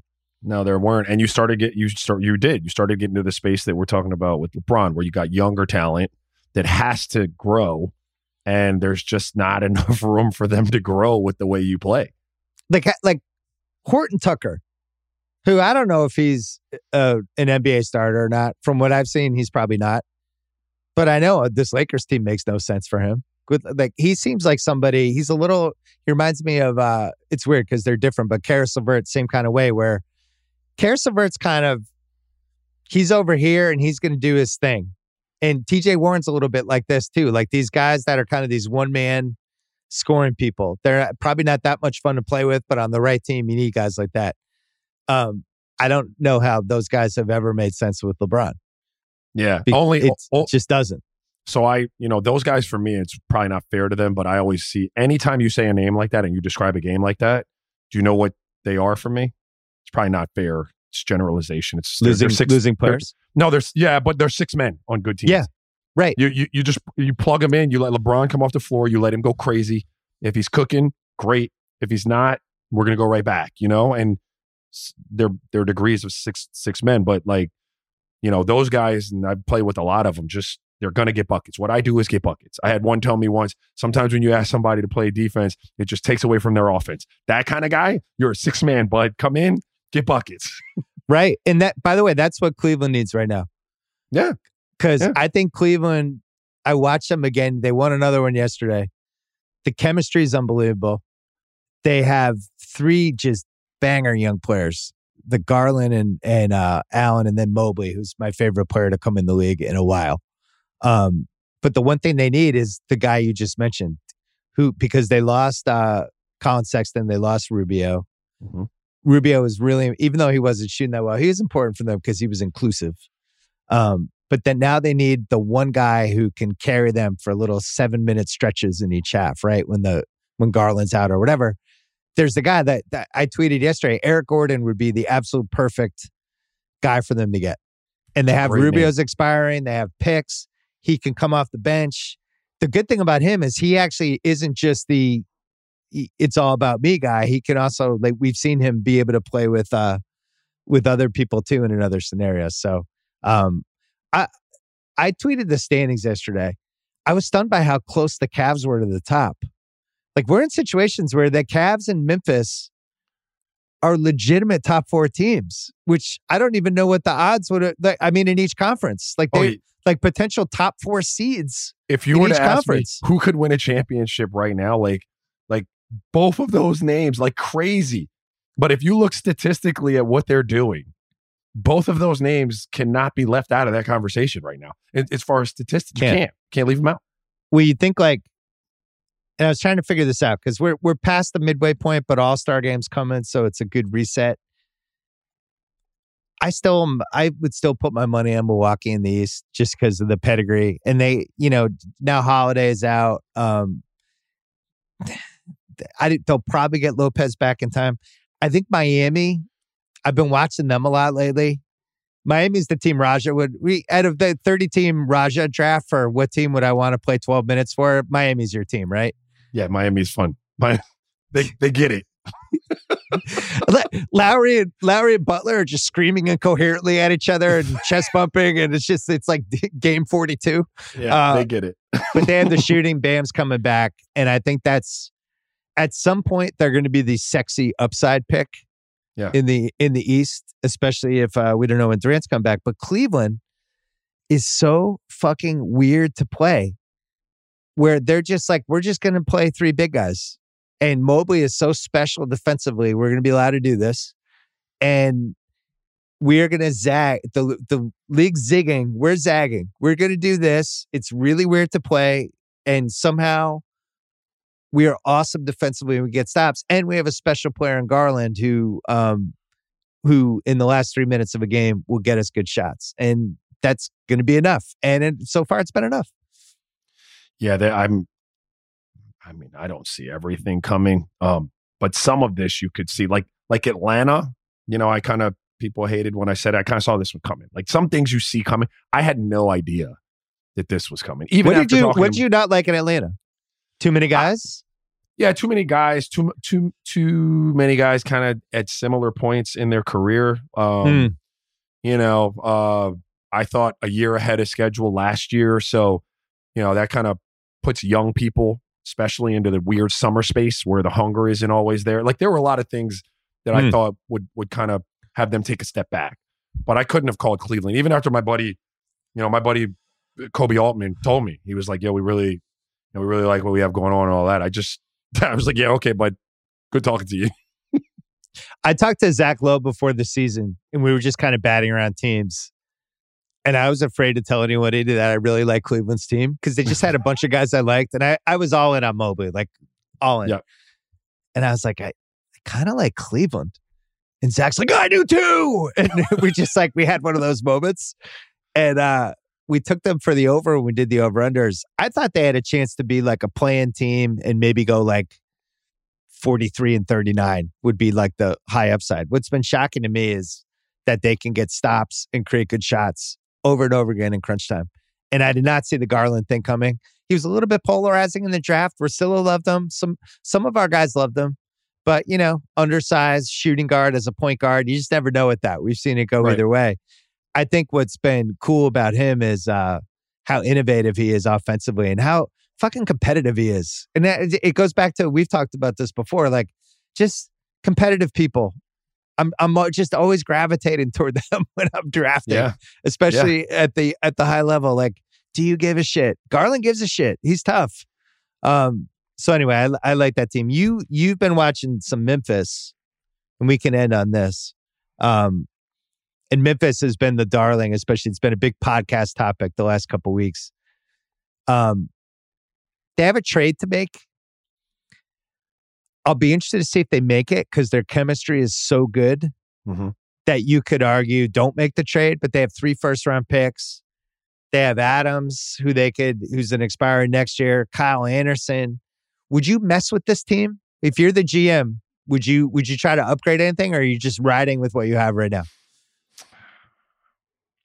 I think I'm riding Bill. Hmm. Um, because I think this team, more than a lot of other teams, is built on that chemistry, that that vibe that they seem to have. The you know, you talked about Ja Morant's willingness earlier in the pod to kind of be over in the corner and off the ball, and now trusting that I'm going to be brought back to the ball, and it's not that I'm just going to you know wither away over in that corner. Like there's a lot of trust that goes into people you know, being willing to give up a little bit of themselves uh, or give up the ball a little bit um, for the greater good. And that comes off the screen when I watch them play. Like, you know, it it it comes it comes across like a fun team to be on, a fun team to to um work with. And so I don't you know, if I could upgrade and I didn't have to give up something like integral to what we were doing out there, maybe I would. So if you're talking about a draft pick, maybe, and I don't have to give up one of the main pieces, like if there was something out there, I wouldn't say no, but I'm not giving up any of the pieces that are really out there playing min- meaningful minutes. I can't do that. Um, yeah, I would have said Adams as the piece, but there was a moment I was watching Bulls Grizzlies yesterday. Ja got wrapped up by some Bulls guy who held on to, I think it was Tony Bradley, who held on to him too long. Ja got mad and shoved him. Yeah. Adams comes up. right in, grabs the guy behind him, and pulls him away and was basically like, "You will not touch Ja Morant." like yeah. that's that's it. He, do, don't do that again. He might have the least amount of value like on the court. I haven't looked into the statistics, but I'd argue that a dude like that, like he's probably behind closed doors, one of the backbones of what they do there. Do you know what I mean? Like Beloved he, teammate and the first he, guy in anytime anything's going on. So I, I actually wouldn't trade him. Yeah, but you know, I love the reason. Not that you asked me. The reason I, love, I first of all, I've been on John like the Ja Morant signature shoe deal. Like I like Memphis. This isn't two weeks from me. I've been telling like, come on, man. Like, man, we got to pick up on Memphis. But, but uh, they they just get up and down. Like they're number one in the league in fast breaks. They turn you over. They're out. They're aggressive defensively. They're in the passing lanes. Um, and I just I just love how it's opportunity for dudes that that like Bane and like Dillon Dillon mm. Brooks, who I didn't see coming a few years ago, but just is like your spiritual about, son, Dillon Brooks. Yeah, you talk about competitive. Like I'm not taking any shit from anyone, and yes, I could do like they have a bunch of cats like that, and I really enjoy, I really enjoy watching them hoop. Yeah, you could you could have definitely been on that team. Yeah, I'd like to play on that team. Now, Dillon Brooks is Dillon Brooks is way better than I than I thought he was going to be, but the way they get down, the way they they strap up, the way that ball moves, I would yes, I would. That's one of it's one of a handful of teams that I would have liked to play on. Really fun. See, the league's just fucking deep. Like I, we're gonna do all star picks with House in a second. The uh, the the fact that the East is now deep from a talent standpoint, and the West is. I mean, you think of all the guys that are injured this year. We have, we don't have um, Davis, and we don't have Dame, and you know, we now we don't have Durant we have mm-hmm. Kyrie half the time. We we lost Jamal Murray. We lost Michael Porter. Like we've lost like seven or eight guys on top of all of these awesome young guys that we have. But the the the biggest thing is this draft was this 2021 draft. I think has a chance to be remembered as impactful because Mobley and Cade and Giddey and they, they're just Kuminga as yeah. as a fucking X factor. Kirk casually dropping Giannis in a Kuminga sentence last week. I was like, whoa, Kerr, what? Kerr likes him. Uh, anyway, uh, all right, Raja, we'll let you go back to um to what's the plan today? What's, what's it? You have a prodigy QB son. Yeah, we're going to a workout right now at two thirty. Man, he's got his his quarterback trainer, and then I then we got varsity basketball at three forty five. Bill, and then right after that, I got my seventh grade team at six. So I'm pretty packed this afternoon. So you're coaching the seventh graders. Yeah, I coach a high school team and I coach seventh graders. Yes. So the seventh graders a little uh little touchy, right? Yeah, little, little yeah, It's a touchy age. Seventh grade's touchy. There's yeah, a lot going ju- on. Got hormones going on, all kinds of things. They're become little butt heads, like right around there. Like some of them right. are little butt heads already. Some of them are, yeah. So it's hard to keep the reins. You got to keep the reins real tight with that group. My least favorite grade. Uh, anyway, all right, Raja, we can listen to you on Real Ones. That's on it, the Ringer NBA show. Good to see Love- you as always. Thanks for having me, brother. Anytime. This episode is brought to you by PNC Bank. Unlike this podcast, some things in life should be boring, like banking, because boring is pragmatic and responsible, level headed, wise, all the things you want your bank to be. You don't want your bank to be exciting. Exciting is for three point buzzer beaters, not banks. That's why PNC Bank strives to be boring with your money, because when your money is doing what you need it to, you can do all the unboring things you want to do with it. PNC Bank, brilliantly boring since 1865. Brilliantly boring since 1865 is the service mark of the PNC Financial Services Group, Inc., PNC Bank, National Association. Member FDIC. This episode is brought to you by Vrbo. You know, it is already stressful enough to deal with airports, delayed flights, bad weather. You want your actual where you're staying experience to be perfect, to be lights out. You don't want to have to worry about anything. When you book a vacation rental, you want to know exactly what you're paying ahead of time. The stress of getting hit with unexpected cleaning fees after your stay that can immediately cancel out all the great time you just spent unwinding. Thankfully, when you book with Vrbo, you can see the total price upfront. There are no unpleasant surprises, and the savings do not stop there, my friends. When you book with Vrbo, you earn 2% cash back toward your next vacation through the One Key Rewards program, letting your money do the work for you while you've got your feet up. So while other vacation rentals can feel like a roll of the dice, relax knowing you booked a Vrbo. Book your next private vacation rental in the Vrbo app. All right, Joe House is here. He is doing a little House of Carbs experiment on our revamped food feed, which is now called Ringer Food. He's also on the Fairway Rolling podcast and with uh, Warren Sharp on Fridays on the Ringer Gambling Show. We're going to talk NBA first, just because Raja was on. We were talking NBA. I have to put in All Star picks by Saturday House. It's surprisingly non controversial for the most part. I'm going to throw some questions. Okay. So, Okay. you know, you look at um, you know, the starters, which the fans have input. Who the hell knows how it's going to play out? But Embiid, Durant, Giannis in the East, and then the guards I've seen go different ways. I'm going to vote for Trae and DeRozan. Some other people would push for LaVine or Harden there, but uh, Trae's offensive season. DeRozan's a forward. I'm, uh, you know, cheating a little bit, but I just feel like those have been the best five guys. Embiid, Durant, Giannis, Trae, DeRozan. Durant's not playing because he's hurt. But does that five sound right for you, or would you throw in Harden or LaVine? I don't have any quibble. Who's going to replace Durant in the game? Does it? We don't care about that for voting purposes. We don't. We don't. But that that Okay. does come into All right. play because my next seven: LaVine, Van Vliet, Butler, Harden, Garland, Jarrett Allen, Tatum. I I have to have two Cavs. I love that team. I have to reward them. So LaMelo was on the outs for me, and it basically came down to VanVleet, Harden, Garland, and LaMelo for three spots. Tatum makes it just because the forward pool is so weak this year. LaMelo I have as 13th, but he gets in because KD's not playing. And this is like my most important thing with the All Star game this year is Lamelo has to be in the game. That should be our number one priority, right? It's a really, really important addition to the mix because of the kind of player that he's revealed himself to be. He has so much swag, so much flair. He really he, he deserves it. Charlotte is playing very well and they've continued to be above water even with, you know, Hayward, the typical Hayward in the lineup, not in the lineup. Um I guess, you know, I have to to for the starting five thing just give a real quick shout out to LaVine Yeah. he's been I I I fear him. DeRozan, I'm, I I think he's earned it. I love that you know he's getting all this shine, and we're talking about MVP, and he'll get some votes, and that's cool. Good for good for DeMar to to get to this level, to you know constantly working his ass off to reinvent his game to get better. I don't fear DeMar DeRozan. I fear Zach LaVine. Interesting. Yeah, they're one A, one B. I just DeRozan because of what he brought to that team and some of the end of the game shots and just how ridiculously uh meticulously efficient he's been in the fourth quarters.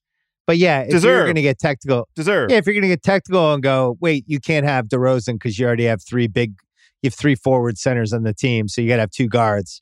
I'm fine with putting LaVine there. The uh the LaMelo thing, we always talk about how the All Star game ebbs and flows depending on how many fun point guard type people there are, right? And we've had years where Chris, but once Steve Nash retired, where it was like, oh my god. It, and Jason Kidd was another one what, that we lost. And then it was like, oh my God, there's so much pressure on Chris Paul now. He's the only one who knows how to run an all star game. LaMelo is going to be just really important for the next 12, 15 years. By the way, not that the all star game really matters, but it can be an awesome, fun, upside viewing experience if the point guards are there. And on top of that, we do continue to use it as a marker for a player's, you know, achievement. As we look Yes. back at the the top 75 rankings, you know, of the of this year with the anniversary, number of times on an all-star team do do weigh in a little bit. Yeah, and also who who's out there with seven minutes left. A lot of times is a nice reflection on who the best eight to twelve guys are in the league. Because for the most part, you know, Dame was out there for a couple years, and um, now he's out. But you think like you go to the West, the West is tougher because Jokic and LeBron, and I think Curry, just from even though he tailed off a little bit, I still think those three are going to start. But then do you just go with three guards? Because the best five guys in the West this year have been Jokic, LeBron, Curry, Morant, and CP3. And that's who I'm going to vote for. It's bending the rules a little bit because you're basically doing the three guard lineup. You could say Curry can play off the ball, whatever. But uh, that's my next question for you. Are you okay with me bending the lineup? Of course. Yes. Okay. We're we're in positionless NBA. That's the era that we're in. Okay, because the the if you weren't okay with it, now we have to have the Karl Anthony Towns conversation. I had him as my bubble starter guy because Luka, you know, Luka missed too many games, and I he needs to be penalized for coming in too heavy. Towns, somebody that you and I have been incredibly frustrated with over the years. I really like what I've seen this year from him. Critical of. Yeah. Um, well, and and you know, we we have long wondered whether his inconsistency is attributable to franchise instability, coaching instability, coaching, you know, uh under uh, underwhelming coaches, weird weird and teammates. you know, that yeah. Well, re- weird mix, sure, all of it. Yeah. So are you are you buying town stock? Like where are you? Because I like them. Like it, Yo, sure, I'm buying Town stock. Me too. I'm rooting for them to make the playoffs. I think the the West is more interesting if Minnesota is in the playoff mix. well, it would be fun to have Edwards in the playoffs. The, my backups would be Towns. It's weird. The West is like very easy to figure out. The backups would be Towns, Luka, Mitchell, Draymond, Booker, Gobert. And then I have Murray as the 12th guy. I, I think he's been one of the 12 best guys I saw in the West. I've seen a couple there's there's other lists I've seen out there where like maybe Edwards gets in there. There's some Andrew Wiggins buzz. Uh, Paul George can't be penalized because he missed too many games. He's got to be on there. I get it, but I- I think Murray's been really good. I mean, to the point that it's inconceivable now that they would flip him in a Ben Simmons trade. I think he is a better asset and he might actually be more of a winning player than Simmons is. So that's my 12, and I don't really think there's an argument. What do you think? It's not. It's it's. I, I think you're right. I would love to figure out a way to get Edwards in, but I don't think it should come at the expense of Murray. Um, Well, somebody will get injured. Ed- too.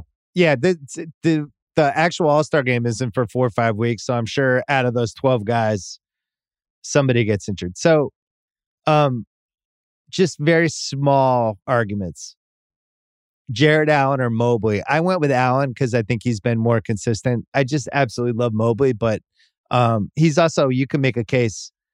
Allen's the second best center in the East, unless you want to call Giannis a center, then he's third. But either way, it feels right for me for to pick him over Mobley. But you know, I I freaking love Mobley. It was hard to leave him off, and I'm hoping if there's one more injury, I think he's the next bubble guy after LaMelo. Oh wow, that's interesting. So Allen or Allen or Mobley, you'd go Allen. It You- seems like. You have Mobley ahead of of uh Bridges.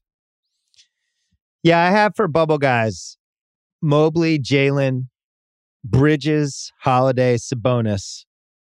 And then it dips off to that Bradley Beal, Middleton hero group. But yeah, I just think I just value the winning stuff, right? And the Cavs have the Cavs aren't that far away now from having the best record in the East. And it's because of Mobley and Garland and Allen over anything else. So and the stuff the fact that Mobley defensively can guard anybody allows them to play these weird big lineups that nobody knows what to do with. They're really hard to play. It's just because of what he can do. So yeah, I value the Mobley thing, but I, I I'm probably overthinking that because I value the winning stuff too much. He's going to make all rookie first team. He, you know, will remain in the conversation for rookie of the year if he can r- remain healthy. And I think that's that's This will be the him. last year he's not in the All Star game.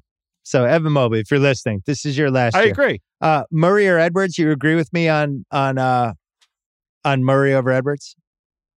As long as you can assure me that Edwards is going to get in because of an injury, yes, Okay. that's fine. And you're okay with Luka not being a starter? I am extremely okay with Luka not being a starter. There has to be a price for the fork. The fork has to cost you something. Who do you have as your MVP so far in the I can't believe you came in this heavy rankings for this season? Do you eh, Luka over Harden, right? Oh, it got to be Luka over Harden, yeah. Because we we and th- I don't know whether this is a function of of media hype or what, but you know, every year the last couple two years we've entered the season with uh Luka at the top of the odds as an Yeah, MVP right. candidate, and both times he's shown up fat. Right. I was thinking about it when we were in college.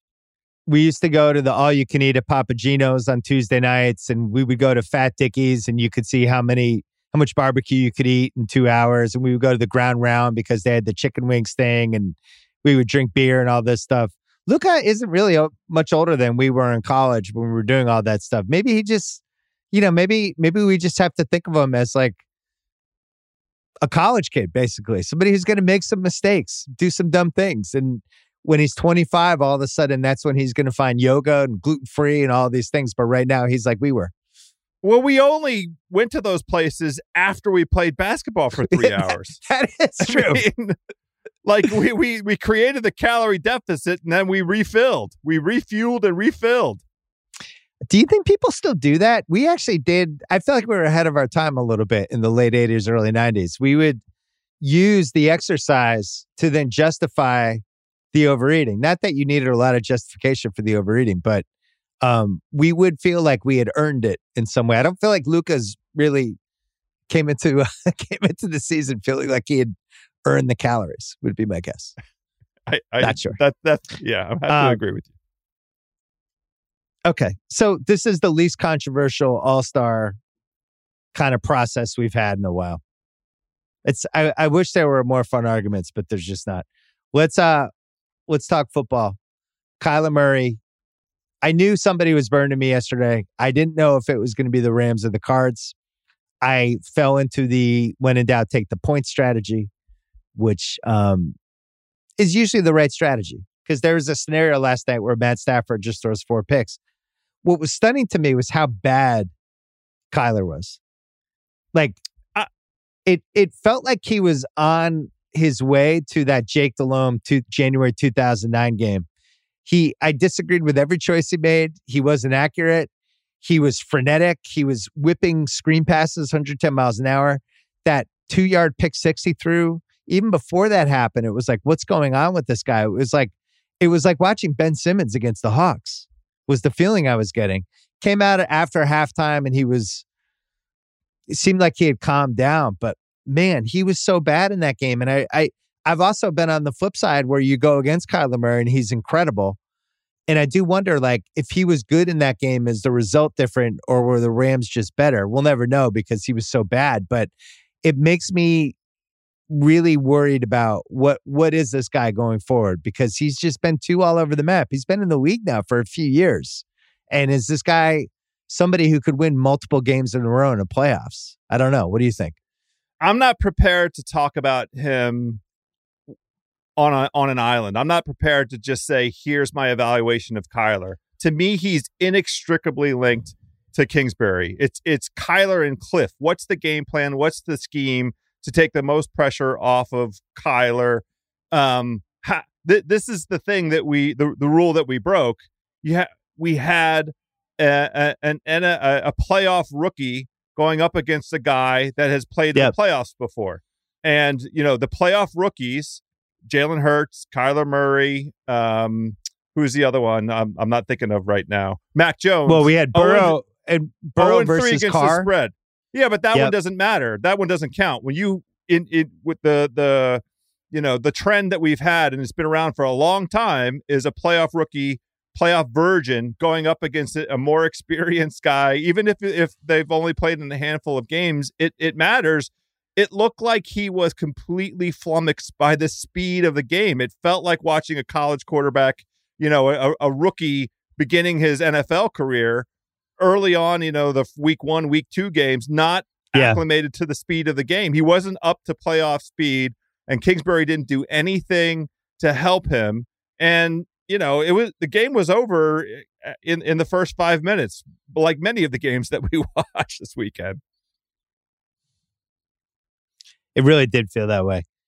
I don't know the answer with him because he's so short that the teams that seem to keep him in the pocket, it just seems to escalate bad decisions. But then you've seen other games where it's like nobody can keep him in the pocket and he's just running around and doing whatever he wants. But he is one of those guys that you kind of know pretty quickly what you're getting in the game, right? If you bet on him or against him, I feel like I know within 20 minutes what I'm getting. Yesterday, I was getting skittish, um, really weird energy, Kyler, which I you think like the QB's the leader of the team. Uh, when you see your your leader look that kind of rattled, that's not going to go up. But maybe for the manifesto, maybe the rule is playoff virgin playoff virgin QBs on the road. Maybe that's maybe that's a rule. I think I, I think I'm going to have to it's make it there. a rule. It's been there forever. It's been out there. It's not a new a new uh, thing. The other thing we have to remember if we're going to talk about Kyler is missing um, DeAndre. The the Cardinals have Yeah. stunk since DeAndre's gotten hurt. They they haven't. You know, the only uh, credible win they had was going on the road to Dallas, beating Dallas in a place where Kyler hasn't lost. Um, you know, part- has he ever lost at at, at that at, at Jerry World? I don't know. Yeah, it's the one Um, place that he kind of owns. Yeah, but that was Um, their all right, only so you- win. so you're talking to Sharp. I'm going to be doing million dollar picks on Thursday, and you're going to be doing picks with Sharp on Friday. It's tough because I really like the Niners. I want to know what I'm getting from Bosa and Warner. Not going to like them as much if I'm getting w- none of one guy, half of another guy. But that line's too high. The five and a half and I think they could win the game. They they check a lot of my boxes. I don't think it matters if they're on the home or on the road. They have playmakers. I like their defense. I think they're built to win close games. It's a bad matchup for the Packers, but if I'm not getting those two guys, that makes me worried. The the Rams Bucks. Sal and I did guess the lines, and I think I guessed four and a half, and he guessed four on Sunday night, and the line is three. And I think it's partly three because the Rams looked so good yesterday I agree. You're right. but that that's also a manifesto rule of beware of the team that looked a little too good the previous round. I don't believe in the Rams. Do you? The only the only interesting thing about them in the Cards game was the Cam Akers piece. Wasn't Well, that- that- that. That was an unexpected wrinkle. It adds a complexity to their offense. But the thing that was more impressive was the defense. And if they are able to mount pressure that replicates, it doesn't have to be 100% a version of what they did to the Cardinals. But if it's 75% of what they did to the Cardinals, if they make Tom Brady uncomfortable, um, that that that changes the game. That makes it, you know, a, a field goal kind of game. Tampa's been incredible at home all season long. Um, Yeah. and they, and they they they just score points. Um, I'm rooting for a shootout just because I think that would be um, tremendous fun. But you know that Rams defense was something else last night. What was your worst bet of round one? Uh, I I just a small bet on, on uh, the Cardinals last night. I I, I um, did really well, and, and Twitter was very complimentary. I had the under in the Cincinnati Vegas game that came through. Twitter- miraculously. Twitter was complimentary. Wow. I know it's hard to believe. I my favorite bet of the weekend was the Niners money line, and I liked um, Tampa w- laying the eight and a half. I had no problem at all with that, and and you know people appreciated it. Yeah, we had we hit a couple of them a million dollar picks. The Tampa KC bet was our big bet, the tees. And Great one. the KC game got to where I wanted it to go, where just like just give them a lead, make Roethlisberger have to come from behind, down ten or more, and we're and we're golden, and that's what happened. Then they got so big of a lead, the garbage time touchdowns, which is really where where Ben has been thriving the last couple of years, down like 20, 25, starting to come back. I was starting to get a little worried about uh about we had an alternate line 20 and a half with the Chiefs. And I was like, oh my God, I have to sweat this out. They were up like 30. It got close. Yeah. They were ro- going right down the field. My favorite tease was Tampa down to two and a half and the Niners up to, to nine from Hmm. three to nine because the Niners, you know, Dallas was not going to win by two scores under any iteration, I didn't feel like. And so that one hit, and that was a good one. There's some good teaser possibilities this week, especially being able to take the Bills to eight and a half. That line's two and a half right now. We're going to talk about that on Thursday, but uh, I feel like that's that's a who gets it last game, and especially now Totally that we know that the Yeah, now that we know that the Bills are just going to put Josh in shotgun and unleash him and do that thing, I think that game's going to have a crazy pace to it. The over under right now is 54 and a half, which I don't know, still seems low to me. You could t- you could talk me into like 59. It's like a re- if they're going to the Bills are going to play at that pace. This feels like a like remember that Pats Chiefs game a couple years ago where it was like it was, what was it 37 to 31 as the final or whatever it was? It feels like one of those type of games. What do you think? Yeah I, and the funny thing is um, there's a stat out there that um, games with that close playoff games that close with a total of 55 points the under is 8 and 1 but the mm. only one is is Bills and Chiefs. the one is the Bills and the Chiefs. So I'm going to play the over. I mean, I just i am going to play what I what I'm going to what I want to root for, and that's you know scoring all over the football field. You're doing a food thing on House of Carbs with the NFL playoffs, where we're trying to pick out of the 14 playoff teams which city had the best dish in each conference, and then they're going to go out in the Super Bowl. Our friend Dave Jacoby's involved, Mallory Rubin, Craig Horlbeck. Uh, the way you laid out the parameters, you almost made it impossible for the Philly cheesesteak not to win because the parameters are basically if I go to this town what is the most important food item that I feel like I have to eat, then quality of the food item, all these things. Philly's one Philly out of all the cities, it feels like you have to get a cheesesteak when you're there. And I don't know why it is. I don't know whether it's because Philly's in the name, whether if it was like if clam chowder was called Boston clam chowder, would that be like better PR marketing for the clam chowder? I don't know.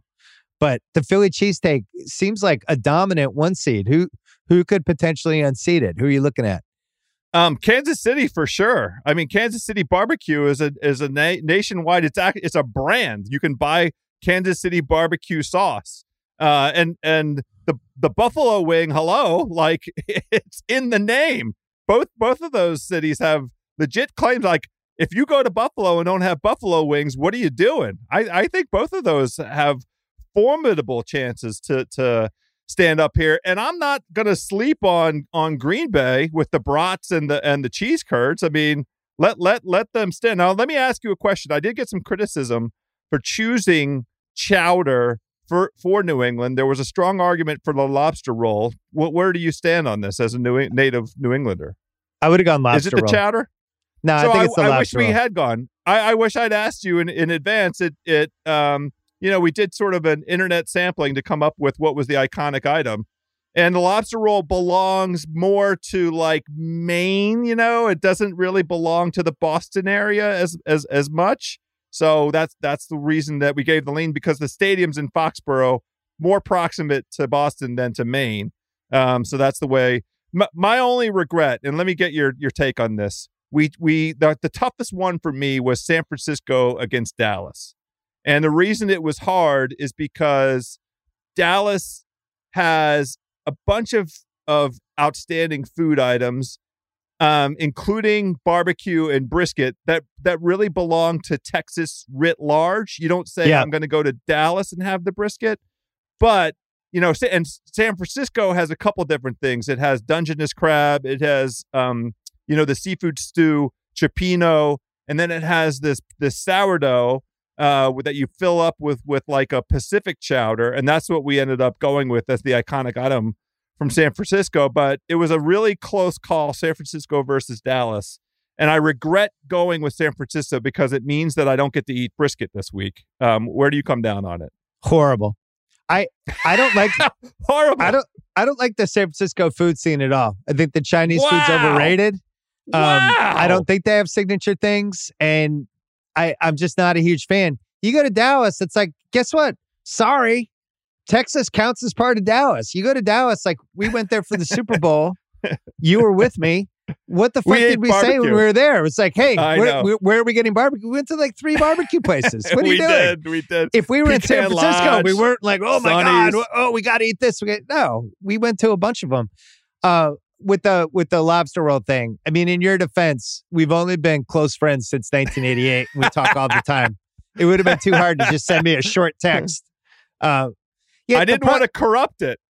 The problem with the clam chowder as the identifiable Boston food or Massachusetts food, whatever, is that the the quality is too up and down. It's all over okay. the map. It it if I you're get it. telling me like I could get the greatest, cla- but so many people come to Boston and they go to the wrong restaurant and they get the clam chowder and either it's really mediocre or they actually get food poisoning from the clams. Um, and then like, oh, I had the clam chowder, wasn't that good? Whereas if you have the right lobster roll, really from a bunch of, and it could be anywhere in Cape Cod, it could be anywhere in. Maine, a couple Yeah. Boston things. It's Yeah. always going to win. The right lobster roll is is fantastic. Um, Well, here's here's the thing. It, it just like in real life, there was no way that New England was going to beat Buffalo, so it didn't really matter. but it's fair. Uh, yeah, the buffalo wings thing. Here, here's my. I'm gonna zag on the buffalo wings thing. Yeah, great, great. They're called buffalo wings. Everyone had eh, like I- I could go to any city and I could get buffalo wings that will be very close to the buffalo wings I would get in Buffalo. They're not. It's it's not going to be like a dramatic leap where it's like, oh my god, I've never had buffalo wings in my life. you're like committing a food Buffalo. crime. This is a What? food crime. You're committing What a is the food, food crime. crime? How, why are they They- it- better? what what is better about them in Buffalo versus another city? They know exactly how long to fry the chicken wing in the fryer, and their recipe for the sauce is unimpeachable, unimpeccable. It's No other every city time. can match it. It's hard to replicate. I'm just telling you, it's hard to replicate. Philly cheesesteak. Anywhere in Philly I go, I can get a cheesesteak and it's going to be like, wow, this is amazing. Where else am I going to get cheesesteaks? I don't even know. No, like LA is like one of the great food cities of all time. I don't even know where I'd get a cheesesteak here. Many cities offer cheesesteaks. They're just not anywhere near as good as as Philly. And a large part of that is because of how good the, the bakeries are in Philly. The rolls in Philly are incredible. So I need to go to Buffalo and I need to get buffalo wings. I think so. That's what you're Before telling me? you just trot out this idea that that you can get buffalo wings anywhere and they're going to be a reasonable facsimile, I think you need to go to Buffalo and have a have a real buffalo wing in Buffalo. Can I gold belly it and just get it You can. ice and do it that way? All right, You I'm going to do that. I'm going to do that. You I'll, I'll report back. So who are we, the we have favorites? we have them coming to our house right now. I have uh, Goldbelly wing, a Goldbelly bringing some buffalo wings to my house tomorrow. who are the favorites in the in the AFC and NFC then? So the number one seed in the NFC is indeed Philly with the cheesesteak. That's not a shocker. The number one seed in the AFC is Buffalo with the buffalo wing. So we have Buffalo going up against Cincinnati with the chili, and we have Yep. Tennessee Tennessee hot chicken up against the Kansas City barbecue. And then in the NFC, we had the Philly cheesesteak going up against LA tacos. LA was another tough one. It's so many to ways you choose go. One Yeah. thing. Yeah. Tacos was the right choice. Um, and then we have San Francisco going up against Green Bay, and it's going to be unfortunately the sourdough bread bowl up against brats and curds. I really wish it was Dallas brisket tacos. That's the thing. It's that's already been- you like you ruined the. NFC Brisket bracket. tacos. Jesus. what do you mean? Well, the Philly cheesesteak at number one was kind of unimpeachable. Um, yeah, Philly's going to win anyway, regardless. and so LA it's going to come down. against Arizona. All right, good battles ahead. Um, before we go, golf starts this week. You're going to be covering on fairway rolling all year. You're going to be doing some FanDuel same same round parlays and all kinds of stuff. Um, are we getting Tiger? Because we, you and I, might be at the Masters this year. I'm ju- just going to say it now. We there's we really could be there this year. Are we getting So- Tiger? Is Tiger going to walk by us with a golf club and a smile on his face? He might walk walk by us with a golf club and a smile. It will not be competing in the Masters, though. He may he may uh, attend. He might participate in some of the proceedings. He will not be be uh, attending the Masters as a competitor. He's just way too far away physically. The best estimates of when we might see him competitively that I think I agree with are at the Open Championship at St Andrews in July. Um, the thing that he uh, confessed when he played with his son in December down in Orlando um, was he, he's so far away from having the stamina to walk four rounds of golf Mm. um because he just has Me to build too. up the well right imagine uh but he has to build up that that leg to be able to withstand and and the masters especially is as you know is notoriously hilly um so so climbing the hills is is not the way that he's going to make his return to competitive golf i don't think So every year there's some storyline that emerges in golf. you know, we had like the Bryson year, the Brooks year, et cetera, et cetera. What's 2022? What's the storyline? What's going to be the A list storyline this year in golf? This is it. It's crazy, crazy competitive. So the the weird golf season starts in the fall. They have this wraparound schedule. So they start competing. The season goes. It's a 21-22 season. It goes from September till August. And the winners on tour so far have been all A class golfers. And the reason is because there's all this pent up demand. The Korn Ferry guys, the the you know right the right below the PGA Tour level guys, um, were not permitted to to come on to tour last year. So um, there is there are going to be fewer events. Last year was a super season. They had 50 some plus events to try and, and accommodate all of the events that got canceled in 20 due to COVID.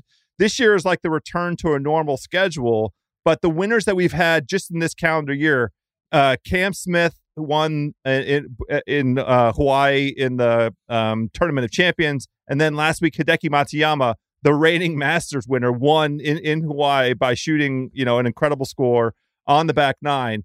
All of the guys that have won are are either like top you know 50 guys in the world. You're not going to see long shots this year. That's that's my anticipation. All right, if somebody was going to own 2022 in some way, it's Jon Rahm. I, I was going to give you Jon Rahm, Morikawa, the return of Spieth, or the return of Brooks, or Rory finally gets his shit together. Which of those? So Rahm, you think is the most realistic of those six? Just because of his sustained, um, outstanding performance over the, a number of years, and it felt like you know we we might be unleashing the giant with him winning that U.S. Open the way that he did. Like you, it's it's January, so you could say uh, the Grand Slam is possible. The Grand Slam is in the cards f- for Jon Rahm he all of his uh, finishes in majors last year were inside the the top 10 i think he finished tied for fifth at the masters he was definitely inside the top 10 of the pga he won the us open and he was again like fifth or sixth or seventh or eighth at the open championship he's just a crazy stud now i'm glad that you mentioned morikawa we, are dying for a rivalry somebody to get up to that, yeah. that Rahm level i feel like morikawa has the best chance and then Viktor Hovland, a lot of people love um, how he ended the oh, season. Viktor, he won Viktor down, with the K.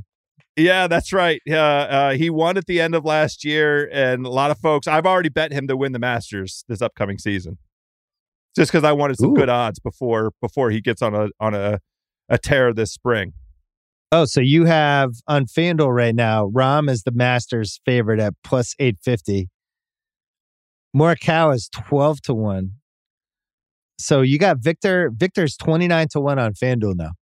Yeah, So that's why I went. that. Yes, that's why I, w- I jumped on Viktor.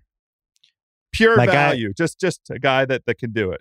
Should I bet on Tommy Fleetwood at forty to one, or set the money on fire like I have the last Well- four years? What do, what do you think? uh, I, I can't know, we quit had you, this- Tommy Fleetwood.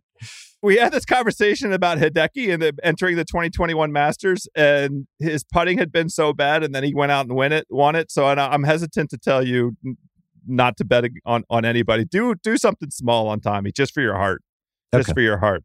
But we do have bet the house coming up this entire golf season, Yeah. presented by FanDuel. Thank Yeah. God, great job, Yeah. FanDuel.